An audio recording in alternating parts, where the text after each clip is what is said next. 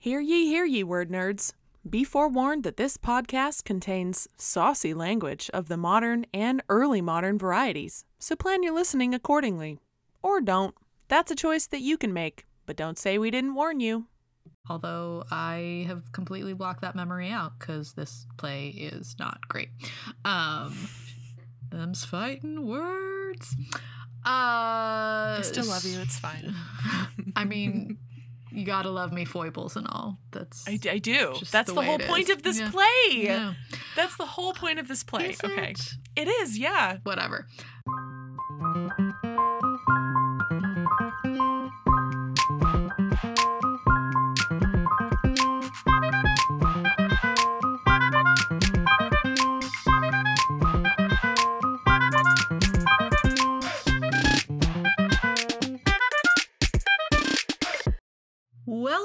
To the Hurly Burly Shakespeare Show. We are your hosts, Jess Hamlet. And Aubrey Whitlock. And together we are Whamlet. And this week it's All's Well That Ends Well 201. Thank you so much for listening. We hope you enjoy the show and come back for more. Sorry, I'm really excited. I'm just really excited to come back to my favorite play. Uh, okay. So things are a little different for 201 level episodes. Yeah, we operate on the assumption that you already kind of know the play, so we don't do a synopsis or anything. If you are a newbie to All's Well and you ended up here weirdly, um, go listen to episode 23 in season one, which is All's Well 101. Yeah. For the 201 level episodes, we want to go narrow and deep on just a couple of topics relating to the play. So today, we're going to talk about bed tricks and Bertram. OMG, Bertram. I've been sitting on this topic since we did the 101. I can't wait. Cannot wait. Um, but first, we need to revisit a rhetorical device of the week. hmm So in our one in our 101 episodes, uh, usually, often, always, uh, we discuss definitions of rhetorical devices and give examples. But at the 201 level, we revisit a device that we've already done and we discuss the uses or possible characterizations of that particular device in performance. Yeah, in the 101 episodes, we say over and over again that identifying rhetoric helps us understand a character or give us a possible line reading. But what does that mean? So, to understand that, we need to look at the specific context in which a device is used and think about the kind of device it is. And this week, um, I because I want to talk about Bertram, I went back to the text and I looked at like what his dominant one of his dominant devices is throughout the play like his journey. And guess what? It's hyperbaton. You know hyperbaton. It's yoda speak. It is basically the it's the rearrangement or disorder of usual sentence structure. It is the reason most of the time when people say i hate shakespeare. That's why. It's because they're complaining about hyperbaton and flipping word order around. Uh, if you're not sure if a character is using it ask yourself if they sound like yoda from star wars or ask yourself if their sentences could be phrased more directly by just switching a couple words around. If yes then that's hyperbaton. Um, also it's pretty noticeable because it's always the lines that make people go huh? What um, and might even make you say that because it's a little confusing. Um, because that's the point of this rhetorical device. So, I mean, was there ever a more hyperbatonic boy than Bertram? I think not. Um, whether it's in prose or in verse, or when he's lying or when he's telling the truth, that boy is mixed up and off kilter. Okay, so just I'm picking, I'm cherry picking a few strong uh, examples, but you will find these all throughout his speech, even in very, very short lines, responses to questions, things like that. He uses hyperbaton all over the goddamn place. Um, so the first thing he says in Act One, Scene One is, "And I in going, madam, weep o'er my father's death anew." Instead of weep anew or my father's death, right? He's a classic inversion. In 1 2, when he's with the king, he says, So in a proof lives not his epitaph. When dissing and dismissing Helen in Act 2, Scene 5, which we will come back to. To refresh your memory, this is the point in the play where he and Helen, this is the only time he and Helen have had a conversation between one another uh, and when he's not talking about her while she's in the room to someone else, um, he says to her, uh, it's about line eh, 57 or so in Act 2, Scene 5. Uh, he says, You must not marvel, Helen, at my course, which holds not color with the time, nor does the ministration and required office on my particular. Prepared I was not for such a business. Therefore I am found so much unsettled. This drives me to entreat you that presently you take your way for home, and rather muse than ask why I entreat you, for my respects are better than they seem, and my appointments have in them a need greater than shows itself at the first view to you that know them not. Yikes. Exactly, right? Like he he's flipping shit all over the place in that speech. Um and and you know, that's uh, I guess an acting choice that would then be the responsibility of the person playing Bertram to decide why he's doing that, but he is doing it a lot and and to this woman around whom he clearly feels uncomfortable for whatever reason. Uh, might be because he was just forced to marry her. I don't know. Um, and then when the brothers Dumaine try to convince uh, him of Parolles' villainy somewhere in Act three or four, Act three, um, he says, and I'm to try to say this right. Okay. Why do you think he will make no deed at all of this that so seriously he does address himself unto? Woof. What the fuck are you saying, bro? Like, what are you saying? Okay. Then, when trying to woo Diana in Act 4, Scene 2, the, the cute Italian girl that he's trying to get with, be not so wholly cruel. Love is holy, and my integrity ne'er knew the crafts that you do charge men with. Stand no more off. Ugh. Okay. And then, when he's lying his little butt off to everybody in Act 5, Scene 3, my high repented blames, dear sovereign, pardon to me, and where the impression of mine eye in fixing, la di da, since I have lost, have loved, was in mine eye the dust that did offend it, and certain it is I liked her and boarded her in the wanton way of youth, and so on and so forth. And like I said, you're gonna find these everywhere. He's mixed the fuck up. You will find that a character uses hyperbaton most often when they are hiding something, like Claudius in Hamlet. Claudius's very first speech is similar in structure in a lot of ways to the one that I just read of, of Bertram's. Um, because, oh, I don't know, maybe it's because Claudius murdered his brother so that he could marry his wife, whatever, and he wants to keep it covered up.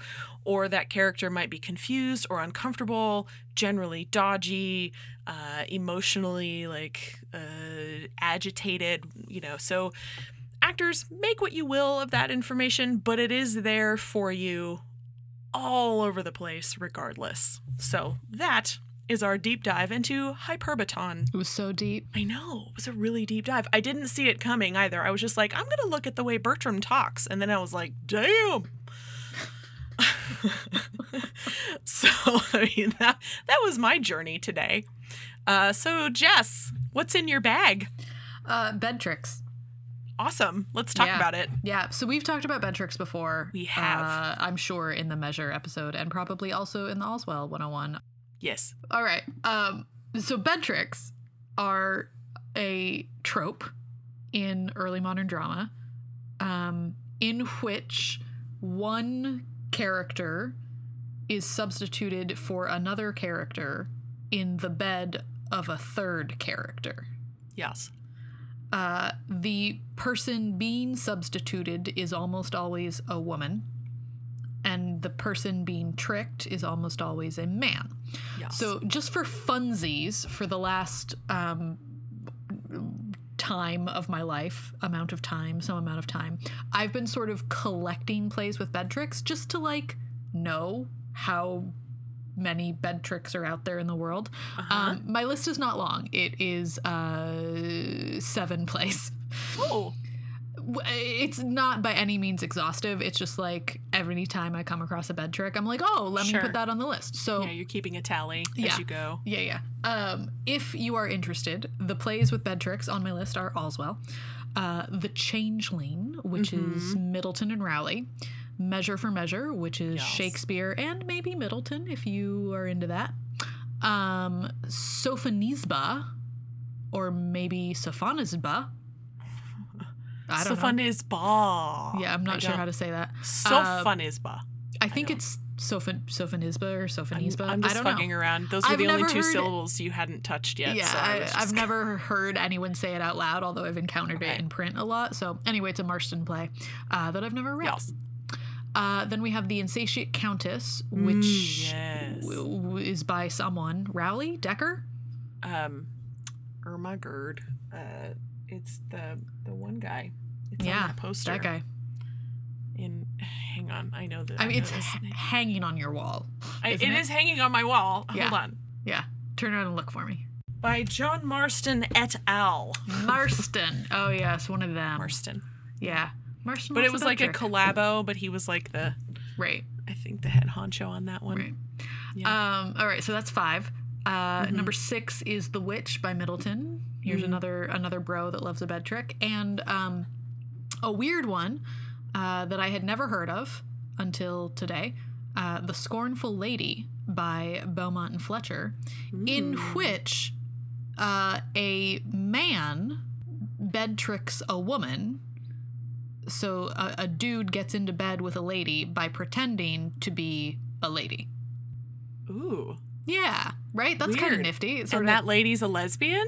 I don't think or so. she thinks she's going to bed with a lady? I yeah, but I don't think she thinks she's going to like sexy bed with a lady. I think it's like a Oh. like a bedfellow situation. I don't know. I've never read the Oh, play, okay. but that is Wow. I would I would be surprised if uh, Bo Fletch had written a sexy lesbian play. I don't know that I'd be that surprised, frankly. It is Bo Fletch. if anyone was going to do it, it would It- be Beaumont yeah, and Fletcher. I them. feel in Yeah. my bones. So, um, so that's what a bed trick is. That is some of the places that bed tricks show up. Yeah. Uh, what I am interested in re bed tricks is what my students are always interested in every time I teach measure, which is the issue of consent Sure. And whether Yeah. or not because in in both All's Well and Measure, which are the two plays that I believe our listeners will be the most familiar with, Mm-hmm. um, the bed trick is a plot device that gets used to right some wrongs, right? And it's for Yeah. like a noble cause, and it's going to clear the name of an innocent woman or whatever. And like, and also, it- it's lawful because the two people that actually Uh-huh. get into bed together are already married. yeah, like Yeah. it's a convenient thing that is duplicitous, but in the best possible way. And yet, Mm-hmm. right? I I do believe that some states in the United States in 2019 have laws on the books that call this kind of thing rape. Sure. That that is a, a, a legal definition and a Yep. fact that I know to be true. Being tricked Um, into sleeping with a person you didn't think you were going to end up in bed with, for Yeah. sure. Right? You know, and it's didn't like consent to sleep with, yeah. Uh huh. It's like, oh, ha ha ha, we're identical twins. Let's swap partners. Right. Women are interchangeable, right? Right? Totally. We're or all dudes, the same. you know, right? But like, Yeah. But it's mostly ladies in these situations. yeah, So, yeah. but like, it's it's not okay, right? This is Right. A thing in 2019 that we're gonna sit here and we're gonna say that's not okay. right. Um, and there's a whole section on this in the Arden that doesn't really talk about the not okayness of it all, but sort of talks about Helena's sexuality. And anyway, I I don't like this play. I think we all know that because perhaps of the issue of the bed trick, like. The whole play seems to be going out of its way to paint Helena as the chaste, virtuous, loving, scorned, wronged f- woman who is, uh, for whatever fucking reason, still in love with this guy who clearly wants nothing to do with her. And I'm just like, yeah. honey, love yourself. So she goes to France and she goes to these lengths and she bed tricks and she gets pregnant by him. And that is how she gets him to finally come home to her in the end and like recognize their marriage and live together as husband and wife. And I think it's gross and I think it's shitty. And I think the play wants me to be like, yeah, Helena, get yours, girl, fucking do it. That guy was not so great to you, so you gotta trick him. And I don't feel that way. I think that Helena is bad and wrong, and I think she needs to love herself. But also, I don't think a bad trick is okay. I think it's a mm-hmm. bad move, and that's how I feel about that. So, like, bed tricks, am I right? Yeah. Yeah. What do you, no, I'm, what do you feel about that? Uh, about the bed trick, Yeah. same as you. Or like I in think, general.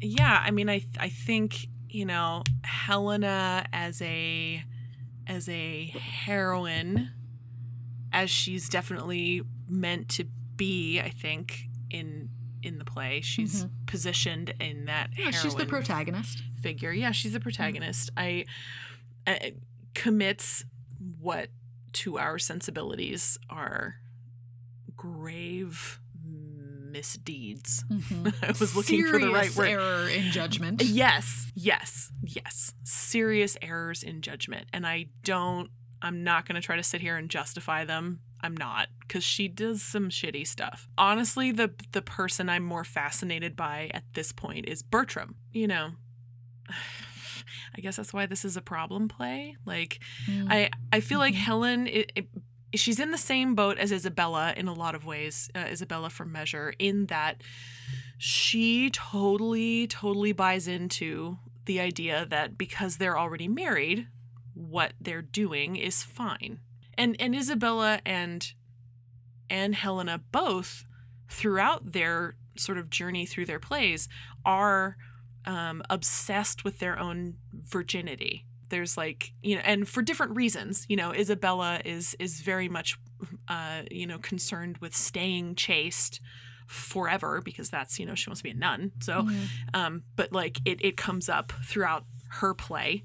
Um, for Helen, it's a totally different track. Like she's headed toward losing her virginity with whom she wants from jump. Like act one, scene one, she has that conversation with Parolles about losing her virginity to someone of her liking. And and all through, like there's, you know, it's consummation is is constantly brought up and then avoided. You know, Bertram avoids consummating the marriage and um so I I don't really have like fully formed opinions about that. I'm Sure. not going to tell you you're wrong because you're not. Great. Thanks. you're not wrong.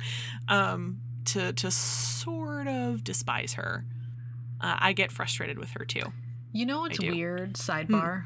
Yeah. Is that Shakespeare never once uses the word problem in his canon at all, ever.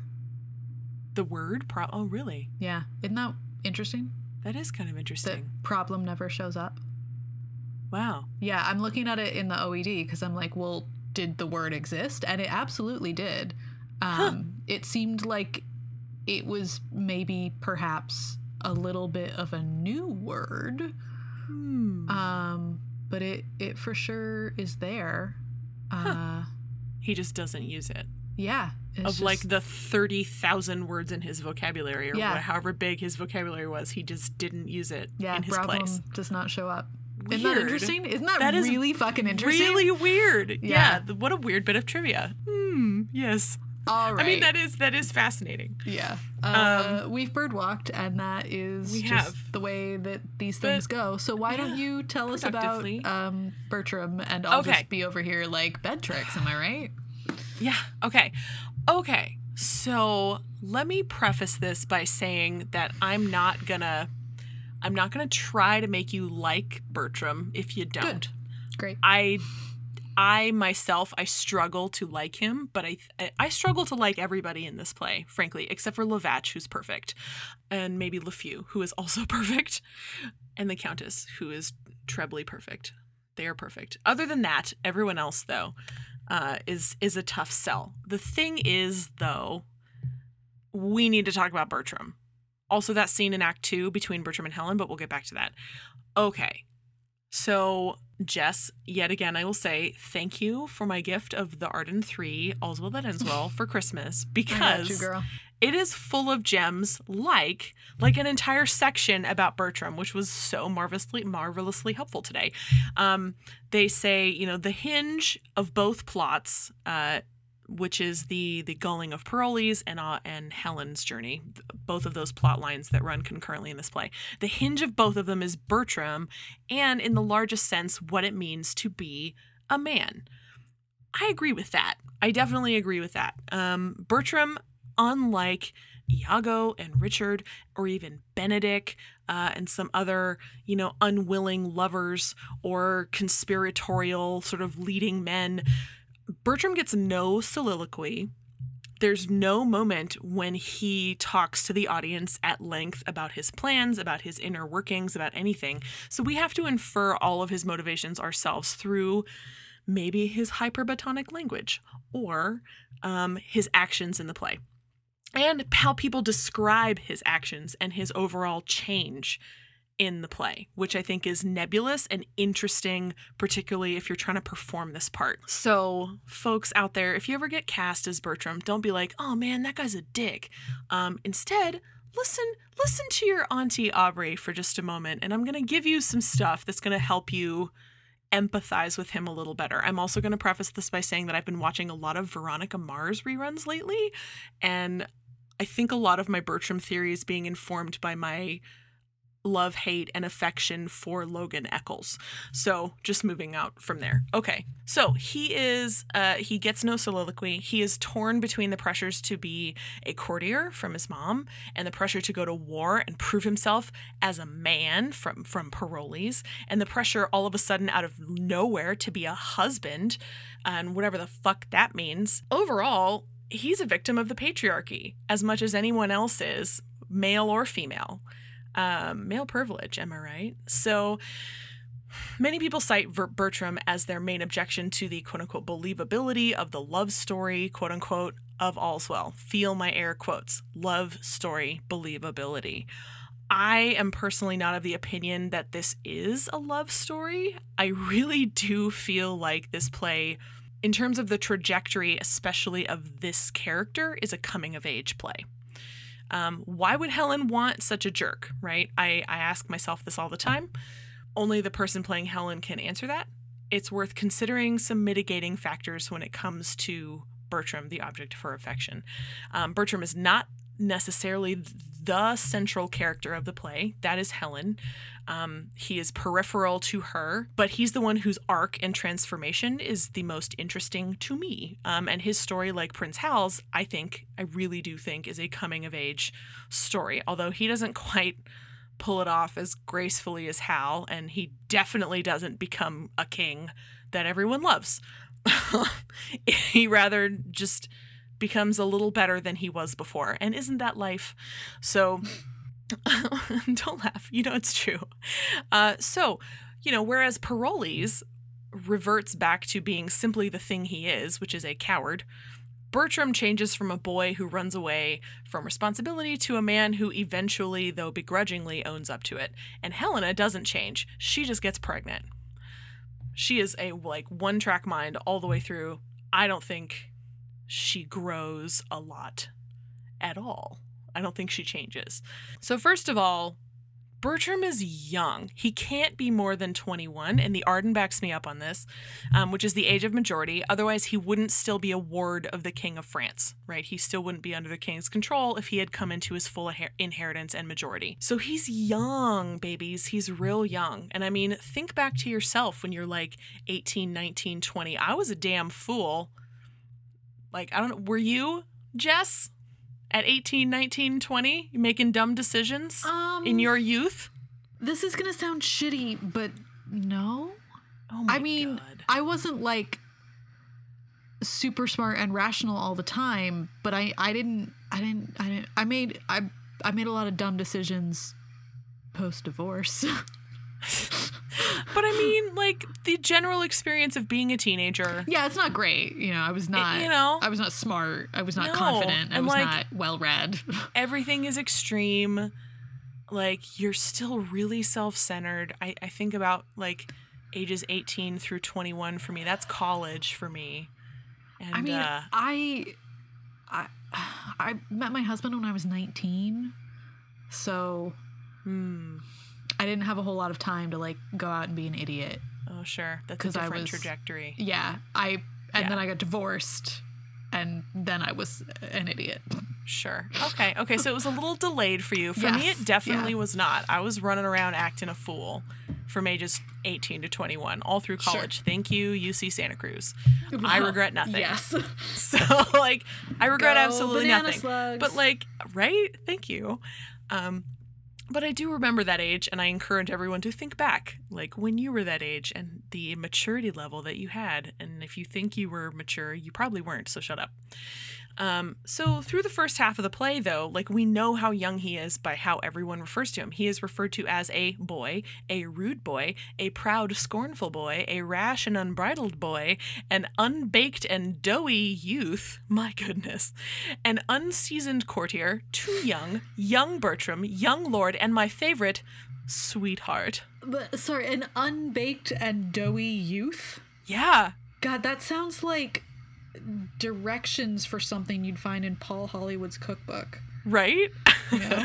you want it to be yes. unbaked and doughy Yes. in its youth. but I love the imagery there because he's like unformed and kind of blobby, right? Yeah. Um, and to Helen, he's beautiful. She goes on about like his curly hair and like his beautiful eyes or whatever. But like to everyone else, they can see kind of how unformed he is. Um, and like a teenager, instead of owning up to his faults directly by the end of the play, he first tries to worm his way out of them by lying first, like a dummy. So, like, again, I'm not trying to excuse anything. I'm just saying there's some mitigating factors here and glass houses. So, let's consider more of his given circumstances, though, right? Dead dad. So, okay, maybe he can play the dead dad card. His mom sends him away to live with the King of France, so he's separated from his mom, which may or may not be a good thing, depending on how attached he is to his mom to begin with. He's forced to marry a girl he doesn't want to marry, like vehemently doesn't want to marry. He's being manipulated by a bunch of older guys, Parolles first and foremost, but also the other courtiers in Paris and then in Florence. Um, so he's trying to play with the big boys and he just can't hang. And he's trying to prove himself, right, and be a man. Um, and later he's manipulated by the girl he thinks he wants to marry, aka Diana, and the woman he has actually married. Like he's been fucked over by both of them at the same time. I'm not saying that that any of that justifies his behavior, but it certainly does I think add some color.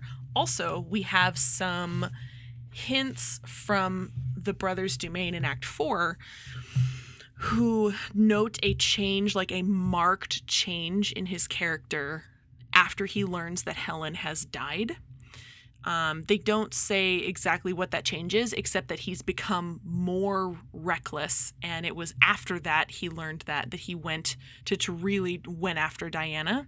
Um, so like whether whether you think he's you know maybe he really is sorry for what he did maybe he you know is acting out in his grief sexually people do that it's a human thing to do or maybe you know he's like woohoo freedom. Um and goes to bone the next girl he sees once he thinks he's a free man. Like either way those are playable choices for the actor who is tasked with bertram. I will say this though. I think the stakes are higher when there's more to lose theatrically. So i think if there was actual latent affection for Helen from the beginning, we have more to lose um, by the end here. If if he's a dick throughout, then there's no reason to watch this play. And I can see you rolling your eyes. I'm not Jess. rolling my eyes, I'm nodding thoughtfully. Okay. Um, and some people might say, yeah, Aubrey, there's no fucking reason to watch this play. Um, but like it exists now, so like let's find a reason to watch it. And I, I again, I just think the stakes are higher if there's something between them. Um, if there's something redeeming about him, if there's if there's an end to his journey that or at least a, a notch or a benchmark in his journey by the end of the play um, that we are invested in, I, I think it makes for better watching. Um, in the end, I, I kind of view him as a, a mix of Hal and Leontes in terms of like growing up, doing shitty things, also kind of being repentant. Um, but he doesn't get 16 years to figure it out the way Leontes does. He gets a couple of weeks, maybe a month. So um, whether you forgive him and buy the ending is up to you and Helen. However, I'm going to briefly dive into Act Two, Scene Five. Um, did I talk about this in episode in our first episode on this? Girl, I don't remember. I don't remember either, but you know what? Like it's worth repeating because okay, this is Act 2 scene 5 is right after they're married. Uh it's when Bertram uh, plans to to actually to leave Helen and run away to the wars, and he gives her he sells her a bill of goods about like here you need to go home. I'll follow you in a couple of days. We're not going to consummate our love right now. We're going to do it later, and then he runs off. Um, and there's this moment where Helen, rather embarrassingly, begs him to kiss her. Do you remember that? You remember the moment I'm talking about? I do vaguely, yeah. Okay. Um, well, let's let's pull some text into it. Do you have a text in front of you, Jess? Do I have a text in front of me? I mean, oh look at you with your Arden 3 hmm Okay. So if we could start, it's on page 225 of the Arden 3. Page numbers? How dare you? Give me a Well, line we number. have the same te- we have the same text. I'm giving you a line number in a second, but it's easier to get to the page. Calm the fuck down. Guess. Okay. it's just so anathema. Okay. We don't do page numbers. We do line numbers. Yeah, yeah, yeah. Okay, so go to line uh let's see, 77-ish where Helen says, "Pray sir your pardon." You see that? Yep. Great. Um, would you be Bertram for me, please? Sure. Great. We're going to start with "Pray sir your pardon." So just listen to this exchange and then I'm going to ask some questions about it and we can talk about it. Okay, pray sir your pardon. Well, what would you say? I'm not worthy of the wealth I owe, nor dare I say 'tis mine, and yet it is. But like a timorous thief, most fain would steal what law does vouch mine own. What would you have? Something, and scarce so much, nothing indeed. I would not tell you what I would, my lord. Faith, yes. Strangers and foes do sunder and not kiss. I pray you stay not, but in haste to horse. I shall not break your bidding, good my lord. Where are my other men? Monsieur, farewell. Okay, and we'll stop there. So, But I want in to say that Carraggio. Oh, that's Parolles'. Never mind. That's um, so my question is, and and my point really is this: at line eighty-five in our text, she says, "I would not tell you what I would, my lord. Faith, yes." And then there's a massive eight-beat pause. Faith, yes, is one foot. There are four missing feet in that line. It's a long ass pause. Then she says, Strangers and foes do sunder and not kiss. So she's asking him to kiss her. Yeah? My question is Does he? There's gonna- no stage direction for it. Sorry, go ahead. Yeah, I was, I'm going to go with no because if he did, some editor surely would have added it in at some point. Sure. I mean, okay, Do you want to look at other texts? Um, got- no, I don't. okay. No, I mean I've got my new Oxford right here. I'm not actually concerned with like the what the text says at this point. I think it's a production choice. Um but she's asking for it Well, if you sure. think it's a production choice, then there it is. That's that's a different question than whether they kiss in the text, whether Shakespeare intended a kiss. well, yeah, okay. Well, she asks for it. yeah. We have no indication one way or another whether he gives it to her. hmm So, what do we do with that moment? Is it, you know, he could just say, I pray you, he just, he could just dis and dismiss her. I pray you stay not, but in haste to horse and just deny her utterly. Or, um, what most productions choose to do is have him grant her wish, her one wish, which is to, which is to kiss her. I think that's a bad choice. Why? I don't think it jives with his character. Okay. I mean, you seem like you want them to kiss, so tell us I- why.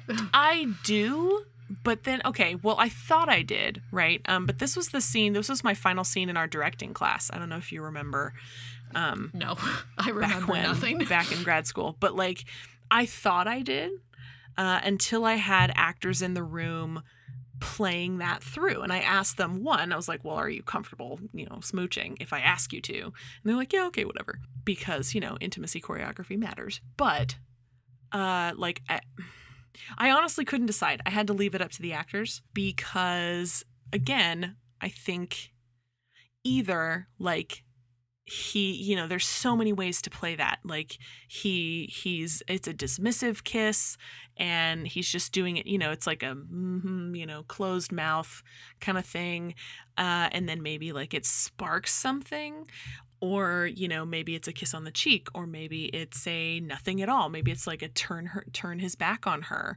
Um, and i had the two actors working with me. Um, i had them try a bunch of options and I really, the conclusion I came to is that this scene and this moment and what the actors make of it alters the trajectory of the entire play. Like, whatever way you decide to go, you know, whether he completely disses her, no kiss, affects how you're going to feel about him at the end, right? Um, and what she's supposed to make of her lines about at the end of my lord when i was like this lady i found you wondrous kind which i know we talked about in the first episode, uh, all's well episode. He goes again goes through like a major change when he finds out she's dead. He says you know basically once i thought she was dead i found i figured out that i loved her. He's got a line like that um, in act five. So like how does that jive if he doesn't kiss her? And then if he does what can we then make of those moments later? Yeah. Yeah. Um, so like the choice is yours, children. I leave it to you because honestly, I could not choose. I really couldn't. I was like, you guys do what you think is right. They got, I think what they came to was like, they used sort of the the unspoken, really thick tension in those words because both of them in that scene, both Bertram and Helen, talk around sex and talk around their problems, and they never actually speak directly to one another ever the whole time. And they use that kind of that tension and that anger and that frustration to like get to the brink of like he acts like he's going to. And then Parolles, I think I had Parolles like or something, you know, and like jar him out of it and take him mm. off to the war. Um and and for me it read more like that push and pull between like be a man, go out and kill stuff and and and his feelings, which he's not allowed to indulge in at all. Lust, yeah, but like his feelings, feelings, Bertram doesn't get any of that. Um because patriarchy. Right. Patriarchy is as damaging for men as it is for women. That's one of my soapboxes. I'll step back from it now. But like so that's that's my conundrum about that scene. I I really do feel though that that one Bertram is the and I agree with the Arden that Bertram is the linchpin between both of the parallel plot lines. I think he's the key in both. And also this scene for that one plotline, for the Bertram Helen plotline, is the key for them. And what you make of it is, it's, you know, entirely your decision, but it will affect how everyone feels at the end of the play. Whether they're on the slightly okay side between like hate it and love it, or like on the hate side. So just just leaving that there. And those are my feelings. Those are some of my feelings. Those are nowhere near all of my feelings. Those are some of them, and thank you. Thank you for coming to my TED Talk. okay, we're moving on to another uh, segment. Jess, tell us about that segment. Um, right. So this is um, How to Grad School. Yep. Which we've done a while, but have not done this season. And we have in a one of our 201s. Great. We did it just yeah, not, it's a, it's a thing that comes around weeks ago. Yeah, it comes around in our 201 episodes. Yeah, every now when it again. comes around. Yeah. Um, right. So because a lot of our listeners are in grad school, thinking about grad school, know people in grad school. Their lives have been at some point touched by grad school. They. Yes. You know, grad school. um, mm-hmm, so we mm-hmm. want to just want to talk about it. It's all I'm real great off script. Uh, so, um, a a while ago, there was a thread on the tweeters going around that was like, "What did you? What do you wish that you knew before starting grad school, or like in your first year of grad school, or whatever? You know, right around the time Yeah. of year that all school starts. There's a whole lot of Twitter that's like, "What's your advice for someone starting whatever they're starting?" Yeah. Um, so I mean, I I tweeted some things, but like I know what I tweeted, and I will say what I tweeted. But I want to hear what you would tweet Sure. first. Uh, I'm not good at sentences right now. Aubrey, what do you wish that you had known before starting grad school, either the first or the second time? Because you did a lot of grad school. Gosh, there's a lot of stuff I wish I had known, frankly. Um, I wish I had known that um, when you're choosing a program, you're not just choosing it for its academic merits, you're choosing it kind of for the cohort you're going to get stuck with because they become your network. Um, whether you want them to be or not, they become your network for your career. Um, and that frankly had never occurred to me. Um, you're choosing you're choosing the other people um, in that group. But which you can never control, right? Like you're never going to Yeah. know who's incoming with you. Right. Yeah. Yeah. You're never going to know. And, like, uh, you know, I guess really the only. The only way to get even a glimpse of that is to check the program out in person ahead of time. Yeah. But even then, you don't know, you know, the the people coming in um, personally, or you might not. So, you know, and, and that, and your faculty is part of that too. You know, whether you're good at networking or not, which I don't. I am, I am and I'm not. Sometimes I'm on and sometimes I'm not. It's the perils of being an introvert. I don't really have like fully formed thoughts about that, but Sure. like, you know, networking with your yeah, I faculty mean, is a big deal. it's a deal. question that requires reflection, right? You can't just off the top of your head. So Yeah. How about you? What did you tweet? Yeah, so uh, the first thing is that you do not have to be friends with or like or even tolerate toxic people just because they're in your cohort. That is not a thing that you have to do. Don't do that thing. Uh, number two is take weekends off. take weekends off. Treat it like a goddamn job. It is 40 hours a week. Maybe it's 50 hours a week. I understand that if you are in law school or maybe med school, that it might be more than even 50 hours a week. But for the humanities, 40 to 50 hours a week. Boom, end of story. Take weekends off. The work will get done. It always does. And fetishizing the, oh, I'm so busy, oh, I'm so stressed out. It's fucking bullshit. And it's Yeah. so toxic and it's so damaging Yeah. and it's bad. Take weekends off. yeah. Burnout is not a virtue, y'all. Nope. The the very first thing that I say to pretty much any first year master student that I come in, into contact with is don't participate in the who's more stressed, more tired, working harder, whatever. Don't do that with your cohort. It's bad Yeah. And it fosters things that are bad and you will be sad for doing it. You have to just put yourself forward Yeah. right? Like academia so often gets treated as a lifestyle rather than a job, and it is just a job. And in fact, there are no jobs. So why would you let it consume your life in that Yeah. way, right? You, you don't. Don't. It's bad. It's bad and don't. Yeah. Uh, so that's number two. And then number three was make time for hobbies. They're not school related. Um, I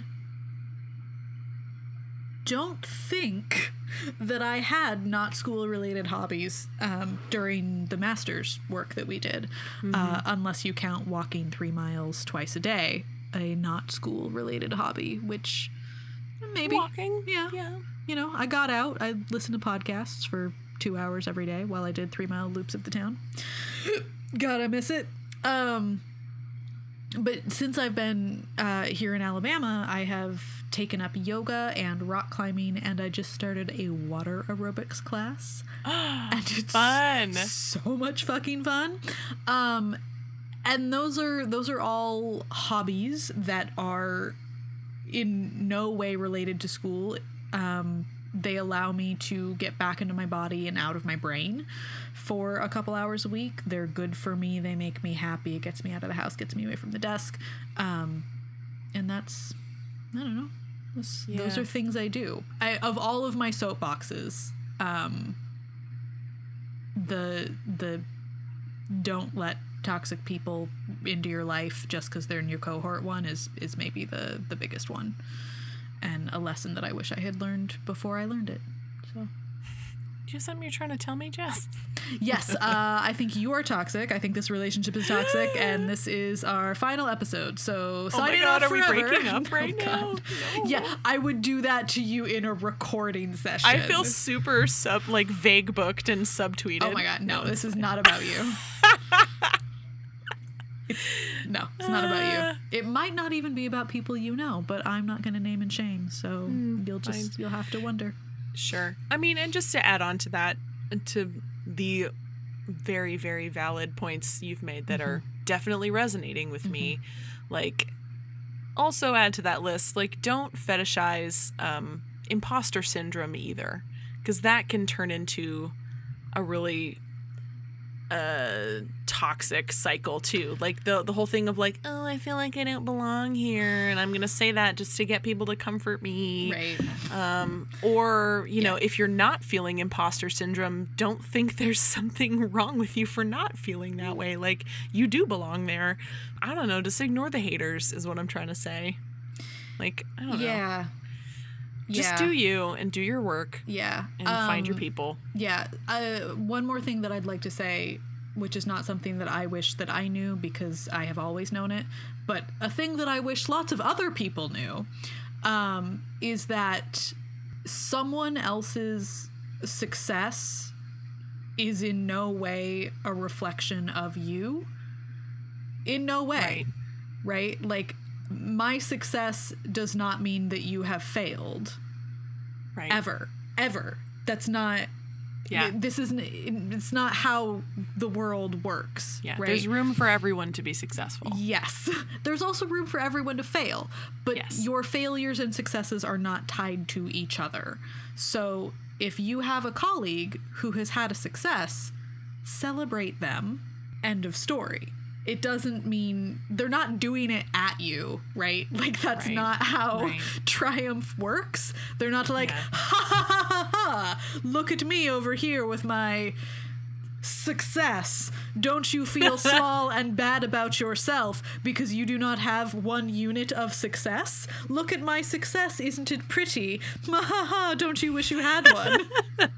like that's not yeah that's not a thing.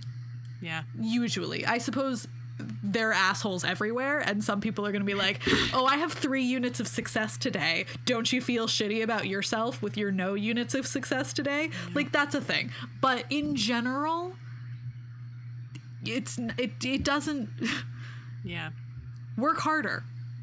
Don't try to be someone else. even if people are trying to get under your skin with that kind of shit, like mm-hmm. that's some really passive aggressive nonsense. Oh, yep. To which the only healthy response is to play dumb and happy. Yep. Like I've heard therapists say this. Like anytime you encounter that kind of passive aggressive nonsense, just play dumb and happy and take them completely at surface level. Like, oh, you have three units of success. That's so awesome. Right. I'm Kill gonna go get kindness. coffee now and like, yeah, just Yeah. like that's great, good for you, bye. Yep. And like, don't let it get to you. Absolutely. Um, yeah, because haters gonna hate. I Haters guess. gonna hate, hate, hate, And- hate, hate. you know, yeah. But the yeah, and makers some people- gonna make, make, make, make, make. Some people feel like they need to I'm just- broadcast. Gonna shake, shake, shake, shake, shake. Shake it off. Shake it off. Ain't nobody got time for Taylor motherfucking Swift right now. Uh, So Taylor motherfucking Swift is relevant af to this particular podcast because No. her new album talks about all's well that's unwell. what? Uh huh. You mean does she just say the phrase in one of her dumbass songs though, or like? does she talk about Helena and Bertram and well, like strife? I guess maybe you will just have to listen to the album to find out. no, that's a hard pass. Can Alexa you summarize will it play for it me? for you if you ask her to. Yeah, no, I definitely don't want her to. Alexa, play "Lover" by Taylor Swift. Headphones. That bitch can't hear you right now. Yeah, but I hope someone else's Alexa somewhere just did it. That's cold. She does Um, say "All's well that ends well" in her new album. Yeah, okay. and Saying it's great. It, saying the Don't phrase hate on T Swizzle. too late. She makes I've done it. glorious pop music. no. You know who makes glorious music? Lizzo. Agreed. Two women can do things that are great, Aubrey. Ugh, I just find Taylor Swift so annoying. I just, I'm just, I give her a chance, man. I was once. No, I've given her your plenty of chances against my will on the radio. okay. I'm not about it. It's fine. Shall we gossip? We have nothing to gossip about, but yeah, sure. Sure. I mean, in 201 episodes, we like to keep it play centric. Um, although, really, the productions of All's Well That Ends Well in 2019 and 2020 are really scant on the ground. Um, so, some that you can still catch, though, uh, across the pond in the UK, I say some, I meant one, is at the Guildford Shakespeare Company and Jermyn Street Theatre um, in London from, well, basically all of November. And also, if you're on the west coast of this fair continent, uh, the Oregon Shakespeare Festival is running their production of All's Well That Ends Well um, until October 13th this year. And Yeah, please, somebody so- get there. Like another two weeks. Somebody get like a month. Okay, Babe, maybe another two this weeks by the episode time is this gonna- episode yeah. comes out. Shit. This is like the end of September. God damn it. Well, somebody get there and tell me how it is because I'm missing it and I'm sad about it.